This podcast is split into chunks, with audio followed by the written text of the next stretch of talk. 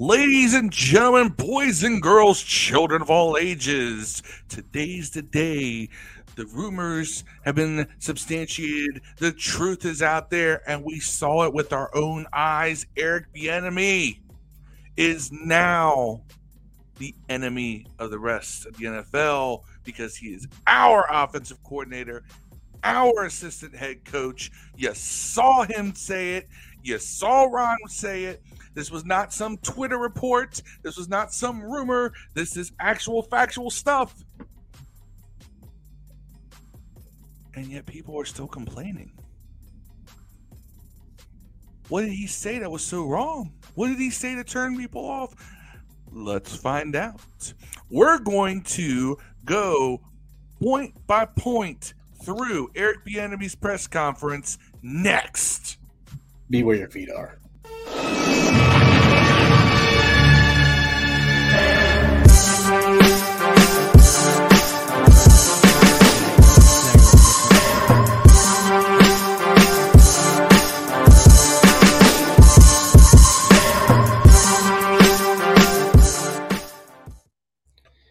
Hey, what's going on, everybody? Thank you for tuning in to another episode of Command This. That was filmed the intro. I'm your boy Steve, and we got Dev live and direct. It's February 23rd, and tonight we're going to react to the Eric Bieniemy press conference that happened uh, late this early this morning at 11 o'clock Eastern Standard Time here on the East Coast. Uh, Dev and I have seen most of this. Phil has not seen this, uh, but what we're going to do is we're just going to watch it, react, talk about it. Be sure to put your uh, your comments and thoughts down in the chat as we're still going on along with this because we're gonna hear your thoughts too. It was uh, quite a good event. I was extremely, extremely impressed.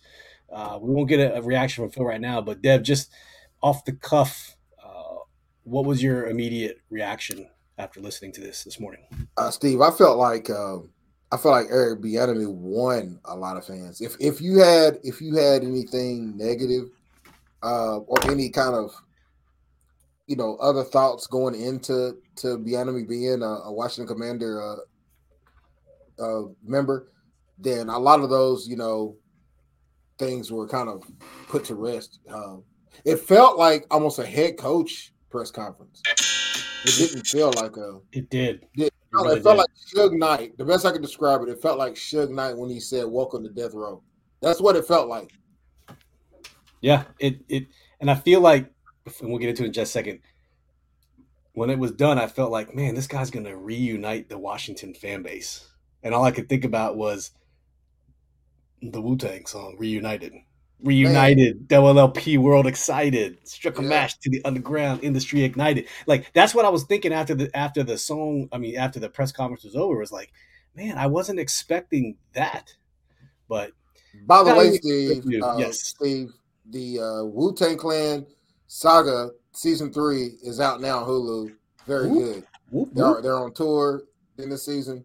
Pretty damn good man. You need to get Let's on that. go. All right without any further ado uh, let's just get right into it. Ron Rivera leads us off, and he introduces Eric Bieniemy. Let's go. Our offensive coordinator uh, process is ended. Uh, we've got our guy. Uh, it's a very long process for the most part, and that was uh, on purpose. We wanted to be very thorough.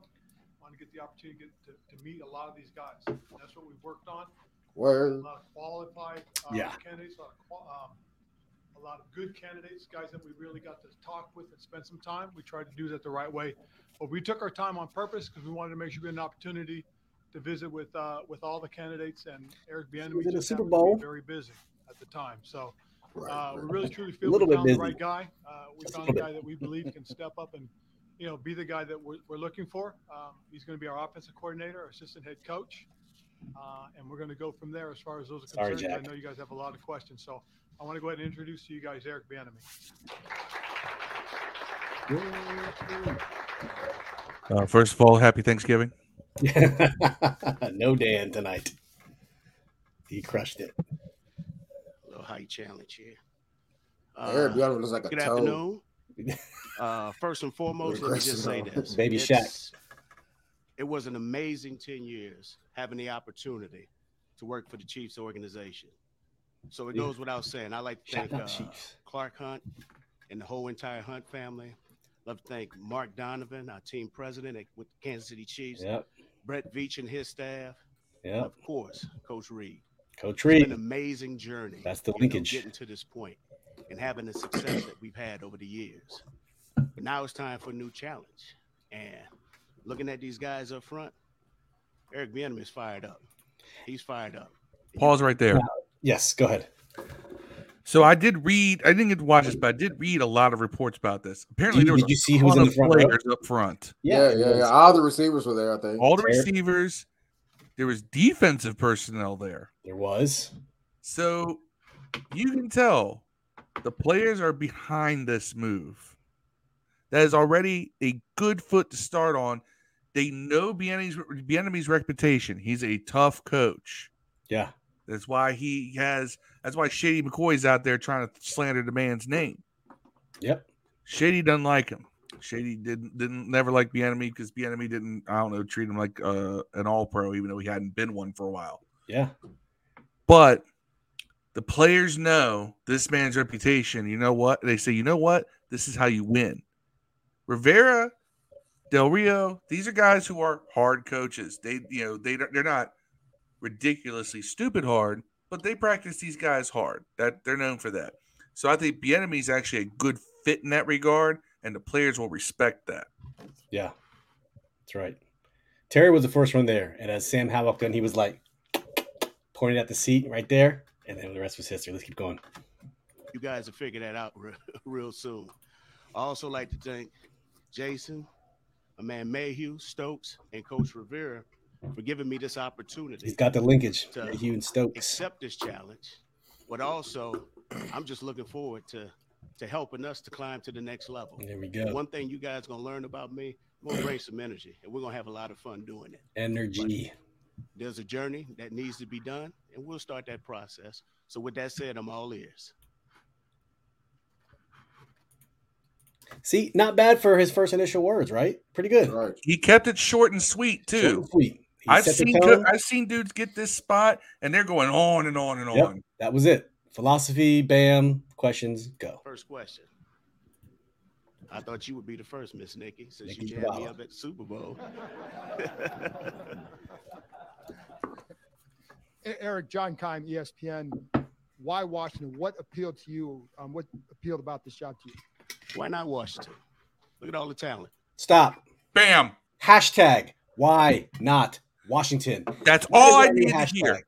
That's our new hashtag. People giving him so much shit for leaving the Kansas City Chiefs. Why not Washington? Look at all the talent I have right here. Look at that. Look at the banners we have right here, top and bottom. Why not Washington? I love that it. sold me, Phil. That so I was fired up when I when I, when I saw that. I heard that one. That now that one I heard about too. And I had said that. That had actually been my response to people like, why would he come to DC? I said, why not? Yeah. Why not us? And that's that's a that's a mantra that has won a lot of championships with teams that people didn't expect Yep. to be good. It's Why not us? Why not us? That's a question that when you ask yourself that question, you go, there's no reason why not. That's a mentality, people. It is. Love it. Facts. Love it. Look at the players that they have. Look at the players. Okay. Look at the guys that they, they, they have on defense. So I'm excited about this opportunity. I've known Coach Ron now since 1999. So relationships mean something. I've known Coach Mayhew for a number of years, and that means something. I've known Mr. Stokes for a number of years.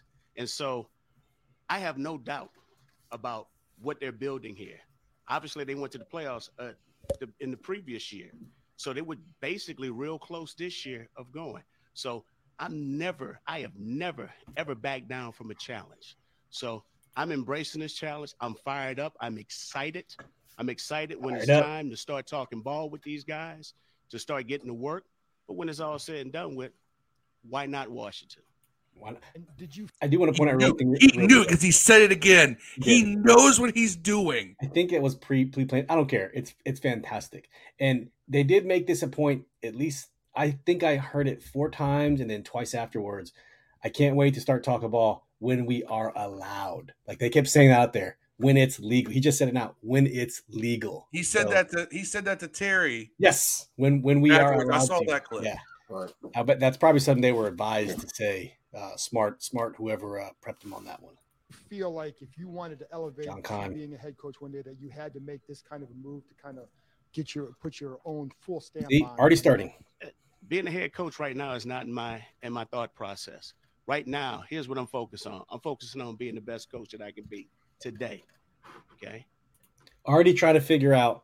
You know, why did you leave the Chiefs? You know, you, you why are you leaving the Chiefs? You know, aspiration. He's like, stop. I'm trying to be the best coach I can be right now. And John Keim doesn't have a bad bone in his body, but um, he, somebody had to ask it. And his John reaction, Time be willing to get that question out before everyone else. Pro- and probably so. You notice how they gave him the first question. I guess he's he's well, no, they gave him second question. Nicky He's the was- most balanced guy. Yeah, rest of everything else will take care of itself starting tomorrow. I live in the moment. Okay. So I got to be implanted, and Nikki know exactly what I'm about to say. I got to be where my feet are. So right now, my feet are your feet planted are. right here. Coach Ron's statement. Thanks for it. that. Um, just Nikki Jhabvala, first of all, for the, with the Washington Post. Generally, what is your vision for this offense? My vision is this. I just want to make sure that these guys understand that there's a way in which I know how to do it. But on top of that, I got to make sure that I, I'm putting these guys in the best situation to be the most explosive, the most dynamic, and also, more importantly, giving us the best opportunity to be successful. So that's Pause. one thing. Okay. But when it's all said and Shots fired, Scott Turner. Explosive. Pow, pow, pow. Putting your guys, putting your guys in the best position to win. And that's and what a be coach's job. is. dynamic and explosive. We had a coach who tried to put square pegs into round holes constantly. That's a coach's job. Put your players in position to succeed. Skeet, skeet, skeet. God Scott Turner. damn it, I love that one. Thank you. Now, there were people on Twitter who were upset, like, well, why didn't he really give his true philosophy? Like, dude, come on. He's not going to say, well, we're going to run a version of Andy Reid's East West Coast offense. We're going to do. No, he, he, it, w- it was a good response. Okay. Well, there's plenty more of that to come. Don't worry. This is not the place for that. It's not. It's not. Introductory press conference. done with, we're gonna do this. We're gonna play hard. We're gonna play fast. We're gonna have a sense of urgency and a sense of purpose in everything that we do, Urgency. and that's where it starts. Okay, and it's all about being accountable as well. Accountable. Understanding the fact that indirectly we all impact each other's lives. So it's my job to make sure I'm doing what is right by them. But on top of that, they got to make sure that they're doing right by each other. Each other. So my envision right now is making sure that that process take care of itself. The X's and O's will take care of itself. These guys, they know football. Okay, they understand football. These guys are professional players for a reason. Okay. Now, only thing that's going to change, the verbiage may change. you. You know, some of the route concepts, uh, the way we term them may change. But when it's all said and done with, it's football. And if we love what we do, we'll have the success that we need to have. Long as we're investing in in it the right way. I will point out real quick uh, on Twitter last week. On Twitter. Uh, Jordan Talmu. I mentioned it last week just to re- rehash this. He was on 106.7 a fan, and he mentioned that uh, Eric Bieniemy calls plays different because he calls the play first, formation second, and it helps young players who don't know the playbook. Eventually, with enough reps, they know the play. They they the, the formation just comes that much quicker to them, and they already know what the formation is before the play is done being called. So that was a pretty cool concept. For you guys to throw that back out there. Eric Matt Paras from the Washington Times. Nice to meet you. How you doing, man? Um, just curious, over the last couple days, or when you were interviewing for the job, what did you kind of try and tell Rivera and everyone just uh, why you were the right guy for the job, and what was kind of the message that you wanted to get across? Well, more than anything, it was just an opportunity to spend time with everyone and just visiting with Coach Rivera, visiting with the entire staff, and just taking my time and just getting to know people. I think more than anything, when you come into an environment, the best thing think the best thing that you can do is just listen. And so Listen. I'm a great listener. I love to hear what is taking place. I love to hear uh, some of the uh, you know the coaches, the assistant coaches, and what they've done with these particular players and what they've done here as uh, over the past few years. And sometimes just listening, you have an opportunity to learn and observe. And so that was the biggest thing for me, more than anything, just listening and having an opportunity to get to know the people. Because when it's all said and done with, I know a lot of people don't like this, but this is a people's business. People. You got to be able to get to know the go, Phil. people. All right. And that's going to be my job, fellas. You're going to understand this when I say this. It's my job to making sure that I can get to know the people so I can get the best out of the player. You know that he's also talking to his players at the same time, which is I was pretty. about to say this. It's almost like he's taking this opportunity to let these guys know now. Right? It's pretty cool. Expect this. Pretty cool. He's not going to wait till mini camp Yeah. to, to, to have this conversation. It's like, look, you know when we can talk football, but until then, here's what you need to keep in mind to prepare yourself for what I'm going to bring to this table and I'm going to be asking of you. Because it's coming. I like that because you know what? It's putting it, it it creates more of a we than a me. Yeah. I like Not, a- not a my way or the highway. I like this, thing. and and and I think he is. Now, granted, we don't know. We we only hear things about how he is behind closed doors, Right.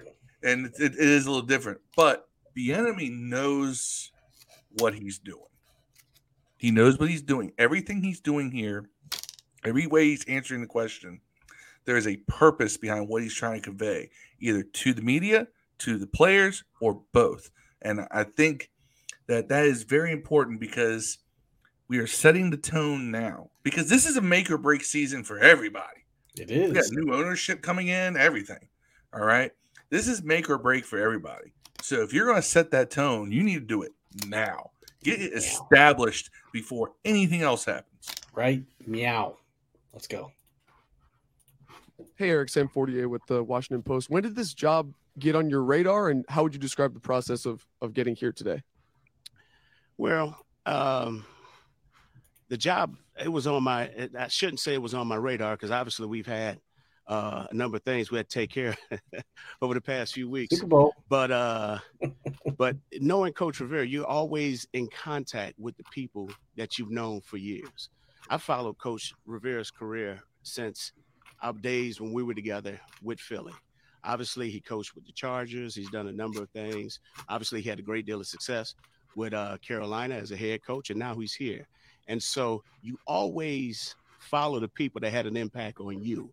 And so my whole thing is that, you know, these guys have given me this opportunity. And so I'm looking forward to sharing this space today and looking forward to working day by day and getting ready to chop this wood that we're going to start chopping here soon.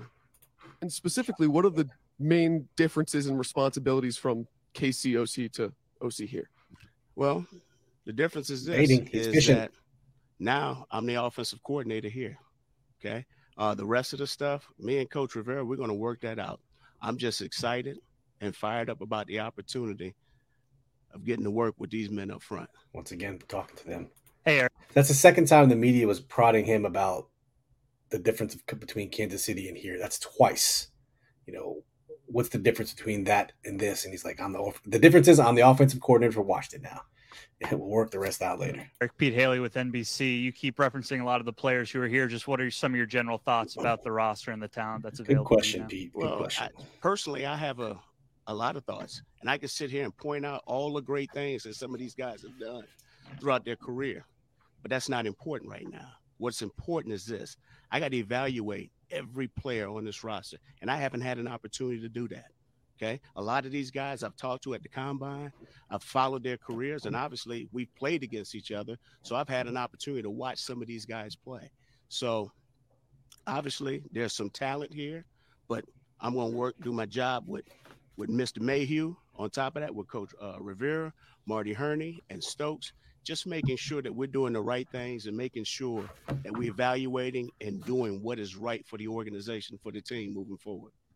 And a lot was made maybe about how Andy called the plays in Kansas City. What was your role necessarily? But here, you're going to be the main guy. How do you anticipate that? And do you think that is going to be a challenge, or is that something you're really ready for? Three Fired times. up, for it, bro. Fired up and excited. Fired up and excited. Michael Phillips from Richmond. Um, did you have a chance to talk to ownership during this process, and did you get any questions answered about the sale process and how that impacts things? So Coach Rivera was the lead uh, person in this hiring process. Obviously, I had an opportunity to spend time with Mr. Wright and uh, Mr. Mayhew, just like I said. But when it's all said and done with, with all that stuff, that's none. That's not my job uh, Nope. title. Okay, those guys will take care of that. Thank you. He NBC keep- Sports Washington. Um, how He keeps referring to Stokes. Is he talking about the Stokes who took over for Doug Williams? Like I think there's a, a player personnel guy. Okay, he is. All right. important was it for you to have the uh, assistant head coach title kind of on top of uh, It's Mitch top of Wilson? Tischler. Well, I think it's very important for a number of reasons. And the beauty of it is, me and Coach Rivera will work through that. At the end of the day, Eric Bieniemy is a ball coach.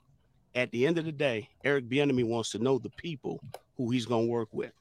Eric Bieniemy wants to make sure that these guys understand that, you know, we're going to learn to put consistent behavior on tape. All right. But also understanding that when we're playing for each other and doing things for the greater good of the organization, also seeing the big picture that this game ain't that hard. It can be a whole lot of fun, but it's going to be fun when you're making the necessary sacrifices to make each other better. There you All go. right. That's Myers. some of the things that I'm excited about. Those are some of the things I'm looking forward to. And so when it comes to job titles and all that, you guys got to understand yes, I am the assistant head coach, I am the offensive coordinator. My job is to get these guys to go out and do and be the best that they can be. So that's going to be my focus right now. Eric Scott Abraham, ABC Seven. Welcome to Washington. Uh, you're a Thank you. competitor at the end of the day, player, coach. You've gone Pause through for a second. numerous interview processes over. Who asked that question? Scott Abraham, Yeah. ABC seven. Damn, man, he talks to EB very differently than he talks to Carson Wentz, doesn't he? Apparently, remember that conversation? Welcome to Washington, Eric. How does it feel that two teams didn't want you, Carson? Damn, Eric, Scott how does it feel? Yeah, Kansas City didn't renew your contract. Yeah, you, you- yeah. You notice that that wasn't the tone of voice. well, I think social media checked him pretty good after after that. I think kind of Well, the, the, the except for the Heinicke Hive, God, they were all over that. Like, oh, see, yeah, Scott Abrams asking the tough questions. gave him fuel. Why don't we ask Scott, uh, Taylor Heinicke, hey Taylor, how come you can't throw the ball anything other than sidearm? And anytime you throw to the right, you miss your target big time. Oh no, you don't hear that. Over the years for various jobs. It didn't work out. How much is that serving as a motivator for you to to prove those naysayers wrong, those doubters wrong, that you can be a head coach down the road and, and lead an offense? So, and I'll keep saying this right now, I'm the, the offensive coordinator of the Washington Commanders. Okay. Being a head coach, that's something, if that's to happen, it'll take care of itself. We've had a great deal of success. We've, we've won what, five straight AFC championship games, uh, three out of four Super Bowls. Uh, two out of those we won. So, being a head coach right now, it hasn't happened. It's not anything that's going to impact me moving forward because the only thing I need to concern be concerned with it's what's important today. Today I got to be the best person that I can be. I got to be the best coach that I can be. And on top of that, I got to get these guys in this building to learn to trust me, to get to know me, but also understanding what the term accountability means. And so I have to be accountable to these men. All right. So all that stuff about being a head coach, we can talk about that next year sometime. Right now, Four I'm times. focused on the job. at Potential question almost four. On your response, you said the players you need them to trust you. Yes, sir. How is that process? How do you get them to trust you to buy in what you're selling? Great question. That's about developing relationships. Okay. And you got to get to know the people. And that's one thing I think that gets lost in this uh this profession. Just because they're professional football players don't necessarily mean you can't get to know them. These are the same guys that played high school football. These are the same guys that played college ball. These are the same guys that was drafted. I've been through that process. Okay. So at the end of the day, the only thing that you want to do is get to know the people that you're working with. Let me ask you this question, fellas. Do you think what his comment he just said right there? They played college football, they played high school ball. I've been through that process. Do you think that relates to players as opposed to a coach who's never done those things, who grew up with their fathers being on the sidelines, but now you have a person, a coach, a player who's been through the same process. Do you think that relates a little bit more than like a I think I think that lasts a little while. I think that every now and then you need somebody who is more of a disciplinarian than someone that's just a, a ball coach. Mm-hmm. I think you can win both ways. I, I don't I don't I don't have a preference either or, but I think there are some negatives that go with being a, uh player's coach versus just a coach. Just as well, there's some negatives that come from not being. I'm sure. Yeah. I mean, you're not saying be their friend, right? Michael Scott. You're saying I mean, you know, Joe Gibbs was like that. a player's coach. Well, he was a player's coach. Guys love that guy, man. Yeah. Yeah, I mean, I can't disagree with anything Dev said. You can win either way. Um, I think that it works for some players. Other players, they I don't think they care less. It's a matter of okay. HR guys about to about to break out the HR bag. One of the biggest ideas when you biggest things is when you're going to be a leader of a team is style flex you have to know how to reach someone on a level that they're going to respond to. Now, by all accounts, the enemy has had some struggle with that. That's why there's a lot of guys who don't like him in the league. It's not like position flex, right? No, it's not like position flex. You're talking about Um, leadership style flex. This is called this is this is this is called flexing your teaching style.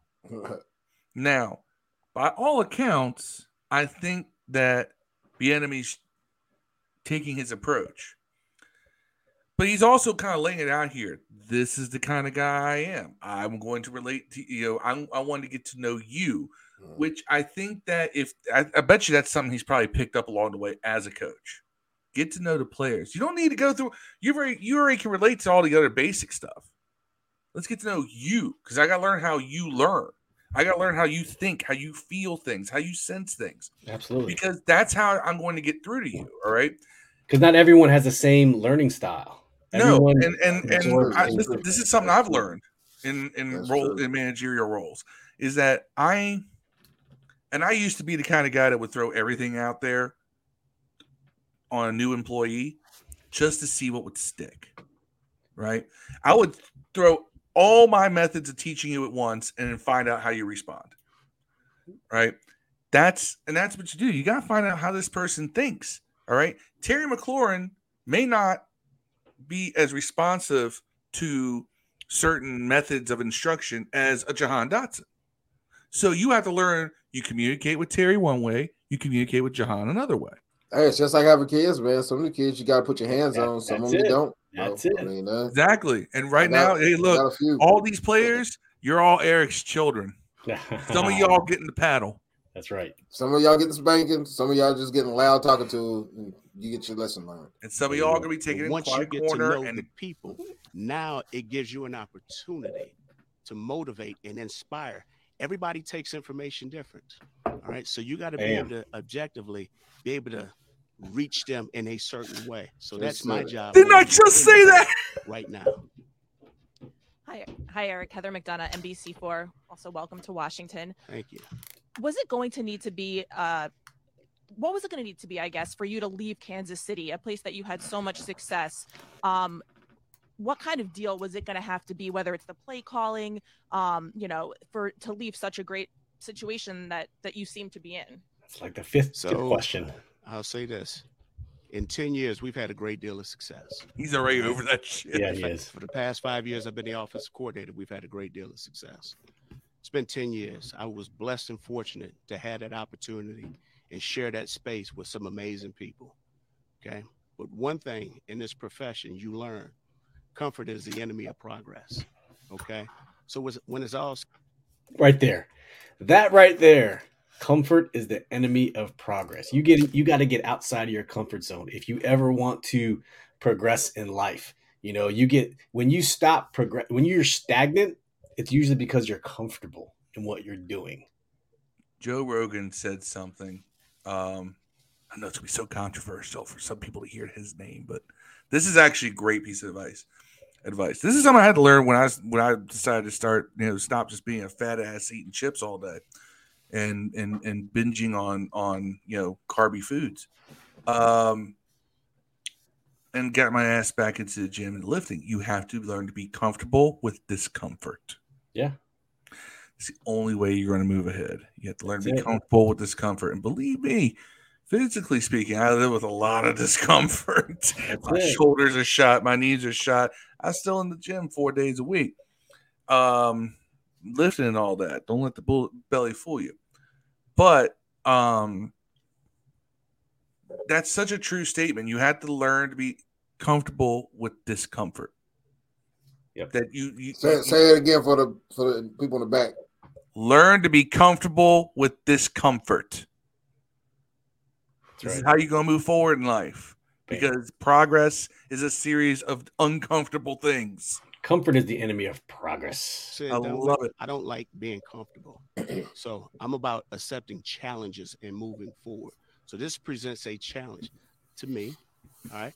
Also, it presents a challenge to come and work with such a great head coach and the and the head man.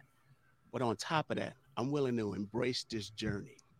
Okay. And my job is to embrace this journey with the people that are in this building right now. Okay. Embrace this journey with Mr. Wright, with Mr. Mayhew, with Mr. Rivera, Fred Stokes. all right, and Mr. Stokes, wherever he is. And there's a number of great deal of coaches Eric on this Stokes. staff. We're gonna embrace this journey together, and we're gonna Which was Fred. Stokes. We're gonna have some good days. We're gonna have some bad days. But you know what? They ain't gonna change our behavior. They ain't gonna change our focus, and that's not gonna change our determination. So we're gonna focus on the prize, but we're gonna focus on the prize one step, one play, and one day at a time. Can we pause for a second? I think another group will just real quick, uh, ready to. There's this, he's not he's he's smiling throughout this whole thing. Mm-hmm. right? Like you know when he feels like he's on a roll with his words, he's he's smiling, right? Like th- you, it disappears when people ask him the same question five, six, seven times in a row in different ways, because it's like Jesus, people already addressed this. But then he gets back to his point. He's smiling, but it's not that like I'm trying to sell you that I'm happy. Like I really think that there's an excitement about him to take on this challenge. Like, all right, you know, the Chiefs was a good situation. I helped make it better. Here's a situation that's not quite to the level where the Chiefs were. Let's see if I could. I want that challenge.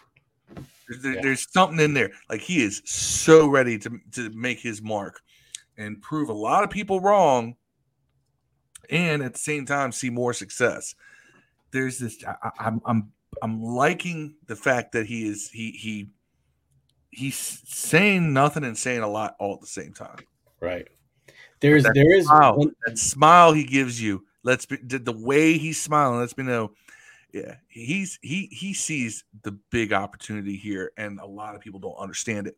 And come the end of next, come the end of the season, if things go his way, that smile is going to be permanent. It's all coming to jumbotron here. There is one thing that kind of not concerns me, but I wanted to point it out, and I think I said it in our group chat before.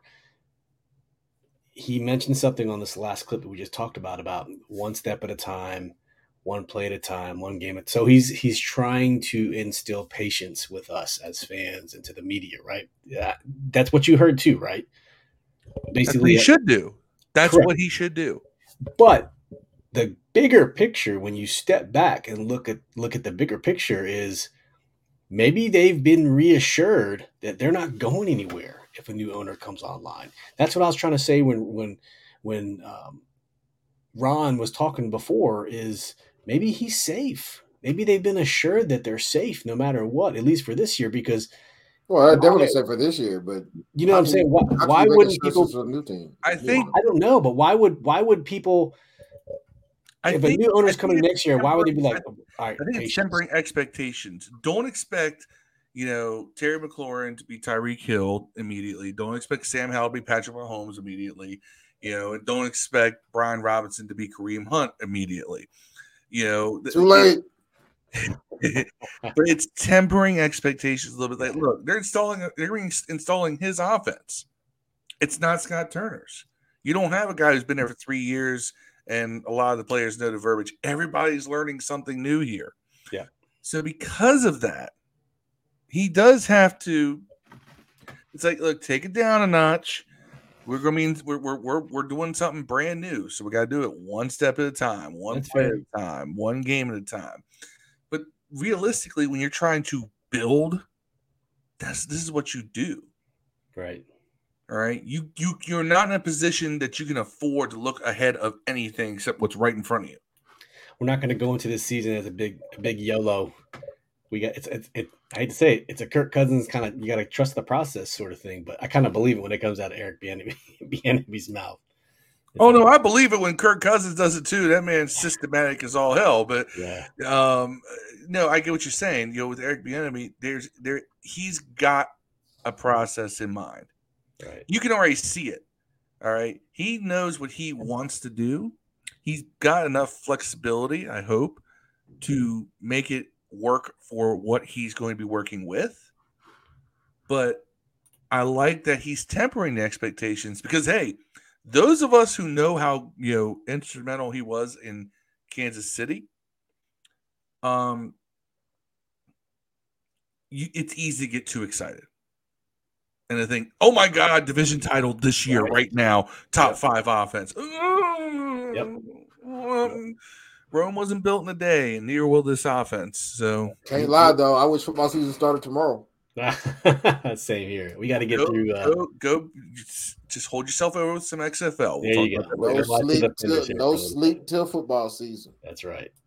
right? And training camp is that time when we start building together with all the blood, sweat, and tears that we're gonna share. We're gonna have good days. We have bad days. There's gonna be some days Jack Del Rio and his defense, they're gonna beat up on us. Oof. Okay. The only thing I want to know is how we gonna respond, okay, and handle the adversity when presented with that. That's how you Pause. measure good teams. And that's what this is about. A, he's right. B, I like the fact that he mentioned Del Rio by name and acknowledged the fact that this defense is ahead of this offense. Yeah, because he said it up front too. Remember? Exactly. They he have a great knows. He knows. Yeah. He knows what he's getting into. Anyone who doesn't think he doesn't know exactly what he's getting into, that, you know what? If you're an offensive coordinator and you know you got a great defense, it, you just know that you're going to get oppor- you're, get, you're going to get more than your share of opportunities to get it right on offense. and and and play play into each other's strengths. You know, Control the ball. control. the ball. What a noble concept. like I said, I'm ready to embrace this journey. I'm fired up. I'm excited about this moment. And like I said, I'm looking forward to it. Eric David Aldridge with the Mr. Athletic. Aldridge. Yes, sir. to meet you. Aldridge. Welcome to DC, my man. Uh, what are your non-negotiables as an offensive coach, as a coordinator with with your players? Lack of details. And understand this. I, I say that, and nothing is ever perfect. Okay. But one thing that's very important to me is learning to make second effort a habit. So if you can't play with any effort, I, I, I got a personal problem with that because it, it requires no God given ability to play with second effort. No God. And I'll say this once again. All right. Everybody in this league gets paid. And you don't necessarily always have to win pretty. If you go in and fight for 60 minutes and you're straining to finish and you're willing to make that necessary block downfield as a receiver to spring a back, or the back is necessarily uh, picking up a blitz, ready to fight him and, and, and, and, and put hands on him until the echo of the whistle and giving that, giving the quarterback an opportunity to throw it downfield. That's what it's about. Okay. But we got to learn to like each other. We got to learn to embrace the process, but also, too, we got to learn to strain to finish. If you've ever wanted anything in life, you got to fight for it. And that's one thing we're going to learn to do. And like I said, it doesn't necessarily always have to be pretty because when it's all said and done with, the only two alphabets that matter is a W or an L. That's what it is. A W and L. It, he said it doesn't require any God given ability to give a secondary effort. Play hard. Play to the All win. right. I'm gonna I'm gonna tell you why this one hits home with me so hard. All right.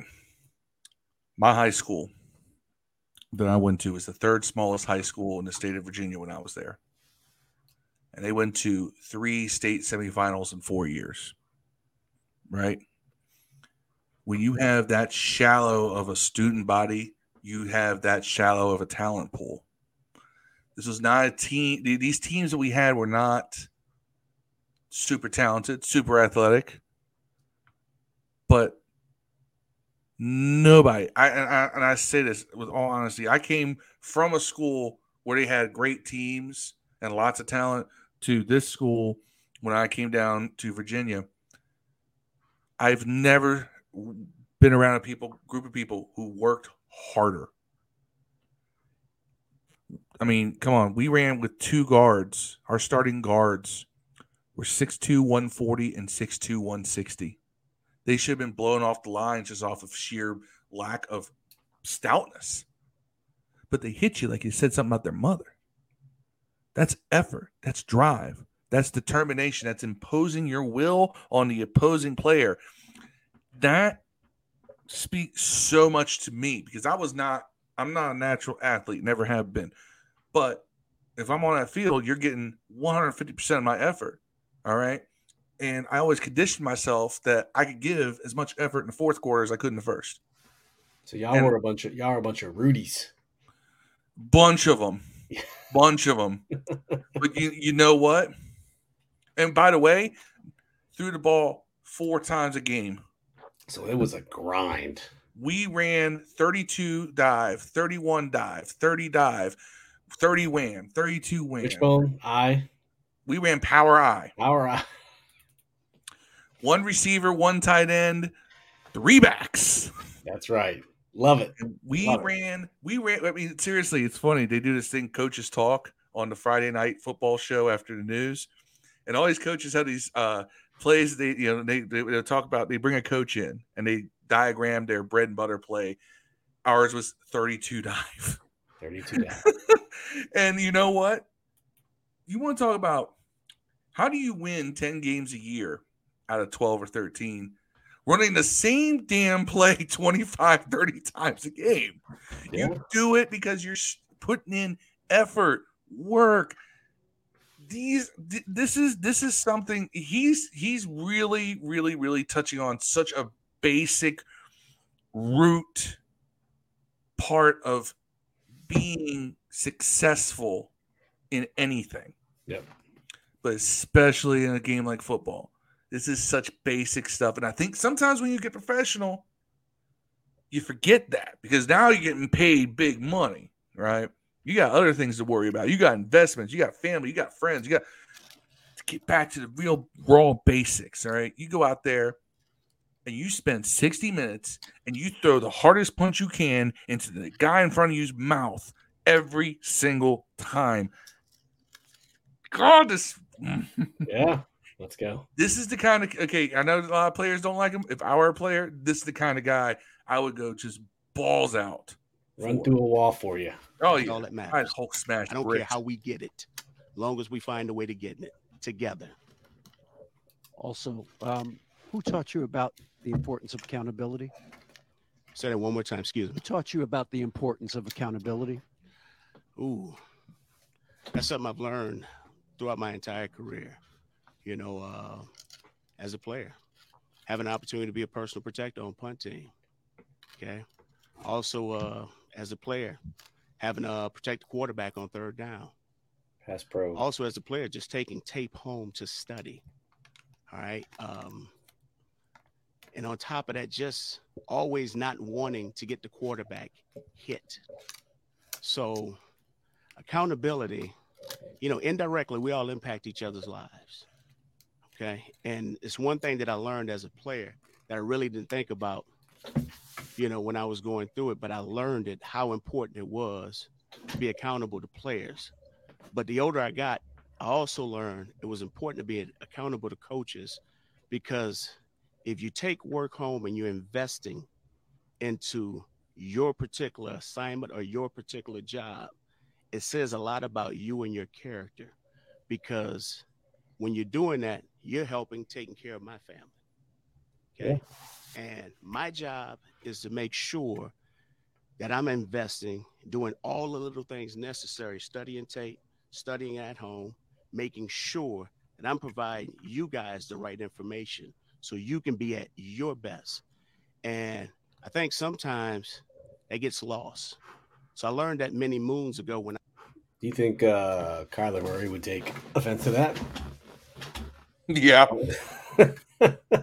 With all of the reported uh, video games that he supposedly supposedly is playing. So maybe? let's let's stop for a second here. You you know, Bieniemy played nine years in the league, right? Yeah. As a backup running back, a disposable position. Now, how do you make a nine-year career when you're five seven at the time, two hundred seven pounds? I don't care if it was ninety one when he started. That's small then. Rudy, Rudy. you find a way to become valuable, be You value create added. value, and you can only create that value if you're not super talented. He wasn't enough to be a consistent starter. He only started one game his entire career. But by the way, out of uh 66 possible games, I think it's 66, he only missed two. He was on the Saints. I remember him being on the Saints. No, I don't- I don't he was on- remember that He was on the Chargers, the Chargers. Bengals, and the Eagles. I remember those. I'm trying to remember Tecmo Bowl. Tech You're was on the Chargers. I'm, sure- I Greg the Heyward. sure, right? Uh, 34, Craig Heyward. Maybe that's who I was thinking of. Yeah, Hammerhead Heyward.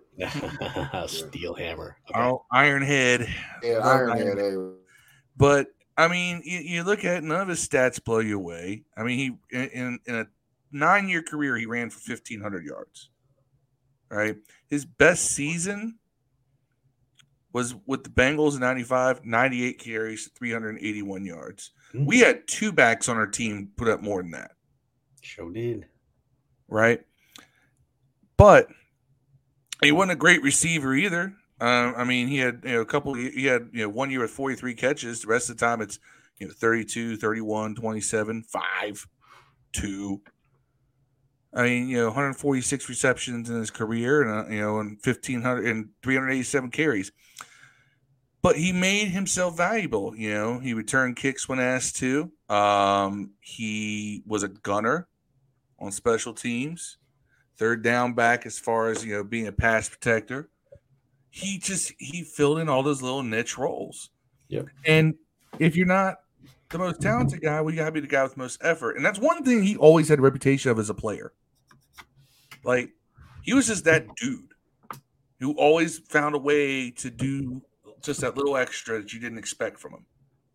Yeah. So You know the difference between ordinary and extraordinary is? extra that little extra. A little something extra.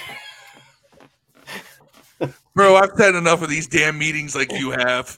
that was my uh waiting waiting reference. You always envision it uh, in a different way, but like I said, I've been there for ten years. I've accomplished a lot of things there.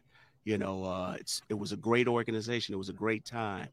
There was a lot of family that has been made there, but now it's about broadening my circles, okay, and expanding and getting to know my new family. Yeah. Okay, and having an impact in helping Yep. this team and this organization to accomplish goals and uh, uh, uh, things that we want to strive for. Drinking Bud Light, So see it.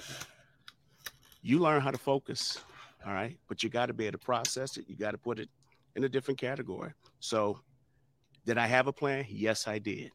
Okay, but that wasn't going to impact anything that we were looking to strive for throughout the course of the past season. All right, it did not become a distraction. But when it was all said and done with, when it was time to move on, it was time for me to go and accept this new challenge and embrace it.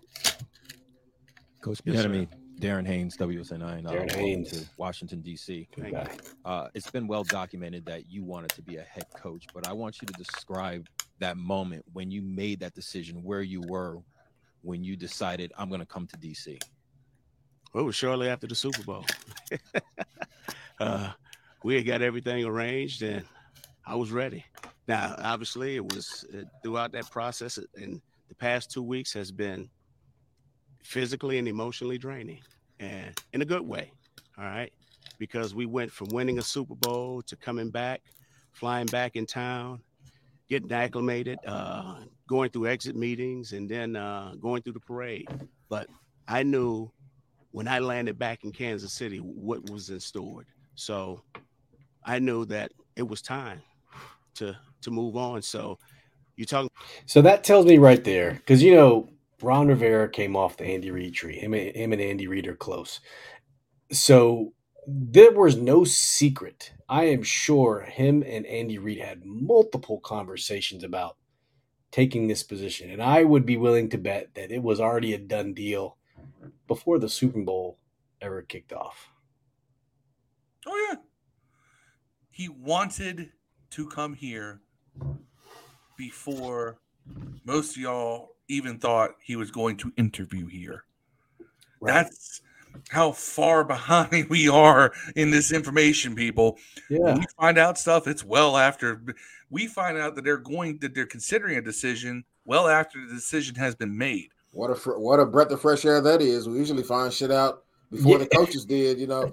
Like, like hell, he was like, "Hey man, what do you think about Alex Smith being uh, our new quarterback, uh, Coach Gruden?" Huh? Who? oh man, good good pull, Dev. I, I totally forgot about that one. Where did, how did you find out about Alex? Uh, social media. You guys are telling me right now. I think Kirsten went and asked him. Hell. Oh, Jay Gruden's the gift that keeps on giving. I was over at Kirk's house, and all of a sudden he was saying he was about to move. I didn't know. about the different waves of uh, of emotions that I experienced. Just having that opportunity just to say goodbye to the players, spending that time uh, throughout the parade of uh, just feeling the emotions from the, the fans, and so I knew exactly what I wanted to do, and this is why I'm here. but one thing you guys will learn about me, yes, I'm a I'm very appreciative and thankful and grateful for the opportunity that was presented. But on top of that, okay, when I knew I was getting on that plane, I knew exactly what was going to take place. Oh, he just like he just confirmed. Honestly, since Ron Rivera Yeah, took over, exactly has had some ups job. and downs, and Coach Rivera has definitely had the, has has this team trending up. What made you choose Washington despite all of that? Like I said, okay, you guys have gotten to know Coach Rivera for the past few years. Coach Rivera is a man of integrity. Okay, he's a great leader of men. Leader so of men. who wouldn't want that opportunity to come and work for a man of such high character? So this is why I'm here. And then I'll say this again. I'm not afraid of a challenge. Pause it. Pause it, Okay. man. I've had 10 years of God damn it. Hey, man. Eric B understood the motherfucking assignment, bro. I mean, that, that's all I wanted to say. When when they told me at a press conference today, he understood the motherfucking assignment, bro. Put you in the jumbotron. Say it again. Hey, Eric B, you understood the. It was like Suge Knight at the Source Music Awards, man. Welcome to Death Row. That's what he was saying. Yeah, He understood the assignment, man. he sure did. He here's the thing. I know a lot of our fans have they, they want Eric they want Ron fired immediately. Eric B is sitting here telling you, nah, man. Ron, Ron this guy. This guy got me. I'm here for Ron. That's what I took from that. You know, other people didn't bel don't haven't believed in me. Ron's believed in me. Right. I've known Ron for over 20 years. Right. Y'all have been known him for a couple. You're getting a pay grade, no more responsibility, more power. So so if uh-uh. if Why if, if the the enemy's job? Eric B is Ron Ron Kim, He be, Eric B and Eric Ron B Kim. Ron Kim. Ron Kim. Eric B and Ron Kim. Boom. success Good with the. Kansas City Eric Chiefs. I said it before, I say it again. Comfort is the enemy of progress. Okay. You can't be afraid of leaving a great situation to help yourself to grow and expand. All right. And then on top of that, you all That was me. Just left my current job of eight years. Shout out EB. Motivate me. always got to be willing to expand your circles. All right. To got a expand your family grade. members, Please. to remain flexible in how you see and view things. And so this presents a whole entire new challenge that I'm willing to embrace, but also excited about it because I know the potential that's here. And I know that's a dangerous, uh, dangerous word. Okay. But I know the potential that's here. All right. So yeah, I'm fired up. I'm excited. Hey, Eric. JP Finlay, NBC4, JP 1067 fan. Um, a lot of your former players, both after the Super Bowl, Mahomes and Kelsey, Tyreek Hill this past week came out and said how you pushed them to become better players and better men. How do you, I mean you're talking different people, different positions, different players. How do you know when to push, when to prod, when to pull back? How do you figure that out? Well, it goes back to just what I was just dis- discussing. You have to get to know the people. Okay. You got to develop relationships with the people. Once upon a time, I was a high school player. Once upon a time, I was a, a collegiate player. And once upon a time, I was a, a professional ball player. But the thing that I had that I thought every coach did a great job of was that they did a great job of getting to know me. Okay. And so these guys, nothing has changed. All right. It's my job to continue developing those relationships because when I was a college coach, you had to get to know the guys. You had to go out and spend time with them and getting to know their family members. So what's changed? The only thing that's changed is hell, they stepped up another level. Okay, they're getting paid for it. No, where everybody's getting paid now in college. Hell. Uh, but uh but these are the same young men, all right, that were being recruited. And so the dynamics of the relationships and how you build relationships and, and establish relationships with people, that does not change. It's about sitting down and getting to know the people. There's no way he's not going to install Andy Reid's offense, right? He is not going to keep Scott Turner's offense. There's no way. He's not keeping Scott Turner's The offense. one, the one thing, he'll put his own stamp on it. the one thing I'm gonna tell y'all to be be worried about. I remember the feeling after the Albert Haynesworth press conference. Yeah. I remember how the feeling was. I can't wait for football to start. Albert Haynesworth nailed everything, every question. Albert Haynesworth was awesome. And then look I what remember that, man. Just saying. But Haynesworth, temper our expectations. Is that way? Yeah, saying? yeah, yeah. Haynesworth, Obviously, Haynesworth, though, we we knew he he had some, he, he had the potential to be great, and we also knew he had the potential to you know stomp on a dude's head. yeah, sixty percent of that situation. And then we put him in the three four. I And still think him Shanahan was sixty percent in that situation, man. And then and then and, and Uh, then he failed and then he failed his conditioning test because um, he had to take a shit. Motherfucker shouldn't even have to do a conditioning test. It's No, stupid. that's like telling Trent You know, Williams like go yeah, do a conditioning test. Hey man, hey yeah. But he failed. He failed it Hey for Lamar, eight you got days to in a go out there row. your forty like you did your rookie Hold on, season hold right on, put hold on on. field. Let's be real. He failed it eight days in a row. Lindsay Czarniak passed the damn test. He can't. Lindsay even Czarniak's in, a, in good shape. No, Huh? you know, Lindsay Czarniak's in pretty good shape. But she's No not a shade. professional athlete. Lindsay Czarniak's in pretty good shape, man. I'm sure she goes to a gym. I'm pretty sure she has a physical trainer. All right, we got three minutes left of this interview. Let's wrap it up. Here. We're gonna do whatever the Shout hell out it to takes to win. Czarniak. Shout out to That's all that matters. Okay. And one thing you guys are gonna hear me talk about, I'm not a numbers guy. Okay. You can ask, you can go back and do all your research and look at all the press conferences I I've like done. numbers. I'm not concerned with numbers. I can care less what a runner rushes for. I can care less what a quarterback throws for. I can care less about what stats a receiver or a tight end may have receiving. The only thing that matters is did we win or did we lose? So we're gonna play complementary football. We're gonna do whatever the hell it takes for us to be victorious. That's all that matters. And if we're doing it the right way, guess what? The numbers will take care of itself. Victorious. Preach. Hey, Eric. Nailed Uh, it. Ben Understood the assignment, Athletic. bro. Uh, congratulations. Thank you. The uh, I know you said you're you're you're you're focused on the moment. You're not worried about the past or the future. I think a lot of your supporters though are not quite caught up to there yet. There's still people who are upset that you were not given the opportunity to be a head coach and don't love the journey to this point. What do you say to those people who are still fighting the fight of why you should be a head coach? Well, I'll say this, and kudos to them, and they're and everybody's entitled to to their own stance and their own Talking about shady. positioning. My job is to eliminate all the distractions. That's right. Okay. My focus right now is here and now. I can't worry about the things I can't control. The only thing I can worry about right now is taking care of the business at hand. That's handling this press conference. After this press conference, we're gonna keep it moving. We're gonna start getting to some football stuff. The rest of everything else, as far as this journey is concerned, that will take care of itself along the line. Get him, E EB. Congratulations. Thank Uh, you. Andy Reid being one of those people who's been one of your supporters. What, what did Andy and Patrick Mahomes do to kind of make you a, a better coach and put you in position to succeed here? Patrick Mahomes. Well, my relationship with Coach Reid goes back uh, a number of years. It goes back to when he was recruiting. shit uh, question. Uh, Yeah. you know, in Southern California, and him playing uh, against some of my high school coaches. So I've known about Coach Reid for a number of years, and um, Coach Reid has had a, a huge impact on my career. Obviously, I had an opportunity to play for him, but you know, he's a consistent individual. Um, he's a creative mind. The thing that he's done a great job of is getting me to see the big picture with everything. And he was just an, an outstanding person and sometimes like a father figure you can go and talk to, but also too, he he wore that head coach title for a reason. I can't tell you how many times he threatened to fire me.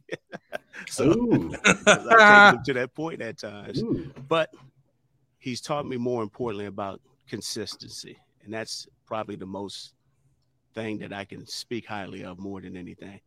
Coach Reid is the same person that you saw when he walked in that building in 1999 with the Philadelphia Eagles. And he's the same person today in 2023.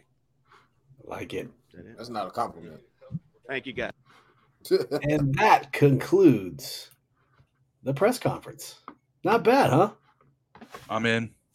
Not bad. So, so I'm what- in. Dev, final thoughts.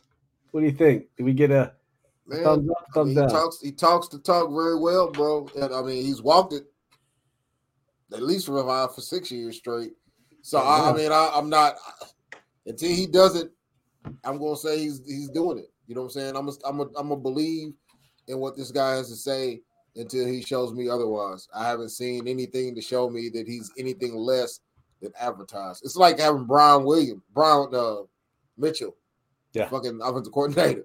Um, but yeah, I I like I like Bieniemy. I've always liked Bieniemy. It's just that I always felt like, man, you know, what's going on? Why ain't this guy getting the job? There's there's guys that don't get jobs or don't call plays. Pittsburgh has a black coach that never called plays, man. It's got a, one of the best coaches in the league, man. You know what I'm saying? So you, you can't use that as a as a total excuse. I can tell you why. All right. I think that Bieniemy's kind of matured with age. Um, he's one of the things he was known for as a player and early on as a coach is that he could he was a love him or hate him kind of guy. Those who loved him loved him. Those What's who hated the him guy's name with the Tennessee? hated him like badly. Like he could rub people the wrong way big time. And you know, I can see where a younger version of a guy like that walks into an interview, completely rubs the the, the people in the room the wrong way. You don't get the job. But I think that you when you do that enough times, you begin to realize, oh, the common denominator is me. Maybe I need to kind of reevaluate how I go about these things. You know, and What, that's what was the coach's name that went to Florida from the Raiders? Uh, what was it young Tennessee jumped back and forth? The coach. Mike Vrabel? No, no, young guy, man. He he looked like Gruden, but he wasn't. He coached. He went to Alabama, be the OC. Man, y'all know what I'm talking about. He kept stealing recruits. Lane Kiffin. Yeah, Lane Lane Kiffin. Kiffin. You remember? You remember how Lane Kiffin just rubbed me with the wrong way everywhere he went? Like that's why. That's why I'm saying it's not. I, I can't solely say unless what you're telling me is because he's black. You know what I'm saying? This is what out there. Because he's black, you can't get away with that kind of shit. I, I and and I would I would believe that. I I would accept that as an acceptable answer. Except all I'm saying is Pittsburgh has a coach just like that who didn't call plays. He's kind of outspoken. Got a job. You can't tell me the Rooneys are the only non-racist owners in the NFL. Are the Rooneys the only people that like niggas in the whole NFL? like, I, I, honestly, like, like it can't be the case. And and Washington, Is Washington Ron is the the first blackest. uh, Washington is head coach? black is is, is the blackest No. in NBA. Like when you want to be in NBA, you join Washington. That's the blackest team in the league right now. Let me Kudos tell you. Let me, let me let me, let me tell you this. Okay, I, you, you brought that up. The first Hispanic coach in the NFL was Tom Flores Yeah. of the Raiders, which is funny because he was replaced by Art Shell, the first black head coach. Shell. So, you know, The but Rooneys, uh, the Rooneys and the Raiders are the But- only. Why don't we have an Asian head coach? huh? I'm just, I'm just kidding. Yeah, there's no Asian Well, head. Steve, You're right. Steve, Steve, you're, We're- we're you're stuck in the room sometimes doing, uh, that, that job numbers. is anyone. Hold on. The other day, totally random. I don't mean to pivot, but I was thinking about a random, you know, Asians in the in the NFL, and you know what came into my mind? You guys remember Dat Nguyen, Yeah. the linebacker from Texas A&M? He was too small. He had the London Fletcher vibe going for a while, and, he, and then eventually he just had injury that he couldn't come back from. But yeah, totally random. Norman Yin King Chow, man. Uh, For the Eu- Eugene Chung, Eugene League Chung out of. Miami was a good left tackle for for a hot second, but Norm Chow. yeah, didn't didn't Young last. Wei Koo. Young Wei, uh, kicker, yeah, there you go, Yeah. there you go. And But- that's about where it ends. But on that note, but yeah, so I think I think Well, hold Hey, on. Eugene- That's because Asians still all play baseball. Is Eugene Yes. Chung? What about the Chung that play for New England? Uh, Eugene Eugene Chung Eugene was the tackle for Miami. I don't know, remember where he played. He No, could not the safety that played for New Patrick England. Chung? Yeah, Patrick. Yeah, that dude Eugene was- Chung was the, That was dude was black. I don't think he. was- I don't think he had a. guy. Is he like Hachimura Black though? Like Oh, Tiger Woods? Like Uh, Tyson what- Bedford? Tiger Woods is Cablinasian. What? First off, what is he doing with the name Chung? That's what I want to know. I don't know. He's Jamaican. I mean, what's what's Harold's middle name doing Devontae? I mean, you know, it happens. I don't know. Yeah. Oh, he Sam, Samuel so- Devontae so- Harold. No, no, no. So, so Patrick, I got it right here. Patrick's father is named Ronald Chung, is of Chinese descent. There you it's go. Not, it's not his paternal father. No, so he was adopted by Asian people. Uh, you know, he came over with his, his mom. His mom basically Is Asian? Uh, His at the mom time Asian? recording, Sophia worked as a teacher of hearing impaired. She married her manager, Ronald Chung, with whom she relocated to Miami. Yeah, So he's he's half Chinese. I don't think he is. Sounds like his daddy is Chinese. His mama went to China, married a Chinese dude, had him. Yeah, I don't know. Wikipedia is not making it very clear. Yeah. Jon Snow. No, knows, man.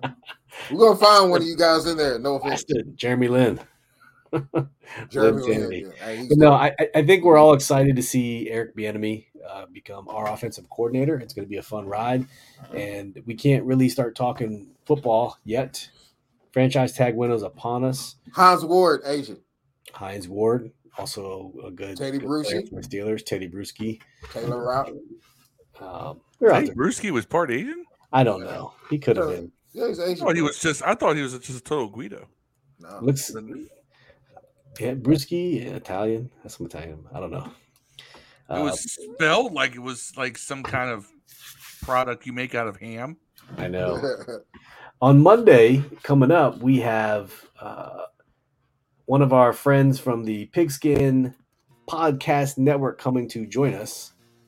Uh, we're going to be talking about their impressions of Eric Bieniemy, having lived through being Chiefs fans for a very long time, and they're going to give us a whole rundown on Eric Bieniemy, what they think of him, his tendencies, how he will do in Washington, what's their thoughts on losing him, et cetera, et cetera. So I think it'd be a good episode. Please stay tuned for that one coming up out on Monday. Uh, but this is something new for us, you know, reacting to some videos. Uh, please leave us a comment. Let us know how you feel about it. How, how did how did how did it go? Did we do well? Leave your comments. Let us know what you thought about Eric Bieniemy uh, down in the chat below. We're excited to hear back from you. And you can always find this podcast on any audio platform: Apple, Google, Spotify, iHeart, Audacy, anywhere you get your audio podcasts from. You can Tedy find Bruce is Filipino, by the way. Filipino. Okay, there you go. Asian. Did not know that. I would thought I was with you, Phil. I thought he would have been Italian. Which I was weird about, uh, like Asian Filipinos, because all Filipinos have Hispanic names to me, like Manny. They do. There's a huge Spanish by the influence. Spanish. The conquistadors. There's a huge Spanish influence in the Philippines. There's. Spanish influence. There's Indian influence. There's Chinese influence. The Philippines is just a huge mixing bowl. There's an American influence too. And American influence too. Yes, after World War II, huge American influence out there. Many, Well, many- actually, it was after the Spanish American War. So that's one of the things. Not only did we liberate Cuba, we took the Philippines as well. Because you know what? Fuck them. Sucked up, man. We'll take that. By the way, people, yes, I'm, I'm a history buff too. Uh, All right, fellas. Any shout outs before we close out this? Uh, shout out to my daughter, man. Um, Alyssa Perry. She's a, a cheerleader for Arizona University. She is qualified for the national championships in California. They Wildcats. start tomorrow, man. Yeah. So, so uh, check that out. Maybe on ESPN ESPNU or ESPN two or something like that. So check that out. She should be on there cheerleading, or or I guess drill team dancing, or whatever they call it, dance teaming, something like that. So check that out. So she's in a drill music competition. Well, I think it's uh, tom- I think tomorrow they're doing um, what's the one you just get that big ass mat and run across the stunts or whatnot. Yeah, yeah. So I think I, I, I know. I, I know what I know what you're talking about. I just had to make the drill music joke. Nah, it's just it's just stunts, man. She's out there uh doing that. So good stuff. I Before think- I is get she, about say, she, she going up against Chief Keef? nah. Uh, before I give Phil the mic, I do want to give a shout out to the Pigskin Podcast Network and DraftKings. Because we didn't do it earlier, we're going to do it now. Let's give you a, a quick, hot second to win some money. Stay tuned. The action never ends at DraftKings Sportsbook, especially this summer. With tons of ways to bet on all your favorite sports, you can fuel your fandom and feel the heat of the season like never before. Plus, right now, DraftKings Sportsbook is giving new customers a risk free bet up to $1,000. That's right. Make your first bet up to $1,000, and if it doesn't win, you'll get another shot to cash in. You can throw down on all the major action for baseball, golf, MMA, and more, plus same game parlays, spreads, money lines, over unders, and props. Your betting options feel endless. Now that football's over, it's now on to the NBA and Major League Baseball. That's right, that's what I'm looking forward to. But best of all, DraftKings is safe, secure, and reliable. You can deposit and withdraw your cash whenever you want. So download the DraftKings Sportsbook app now. Use promo code TPPN. Make your first deposit and get a risk-free bet up to $1,000. That's promo code TPPN. Tango Papa Papa November. Only at DraftKings Sportsbook. Minimum age and eligibility restrictions. Hey, we want to thank you for tuning into the video today. We had some technical difficulties at the end where we couldn't all three finish, but we really appreciate you guys tuning in. Uh, this is a historic event for us. We're super excited to have Eric Bieniemy as our new offensive coordinator. Uh, we hope you guys enjoyed the press conference. We hope you guys enjoyed this video. Um, so please give us a like and subscribe. Uh, thank you for tuning in. We couldn't ask for much better to be kicking it with you guys. I know this is pre-recorded, but stay tuned. We'll be back on live next week. Um, as always, peace and hail. We out. Hey, tune in on Monday. We got some Chiefs fans coming. Let's go.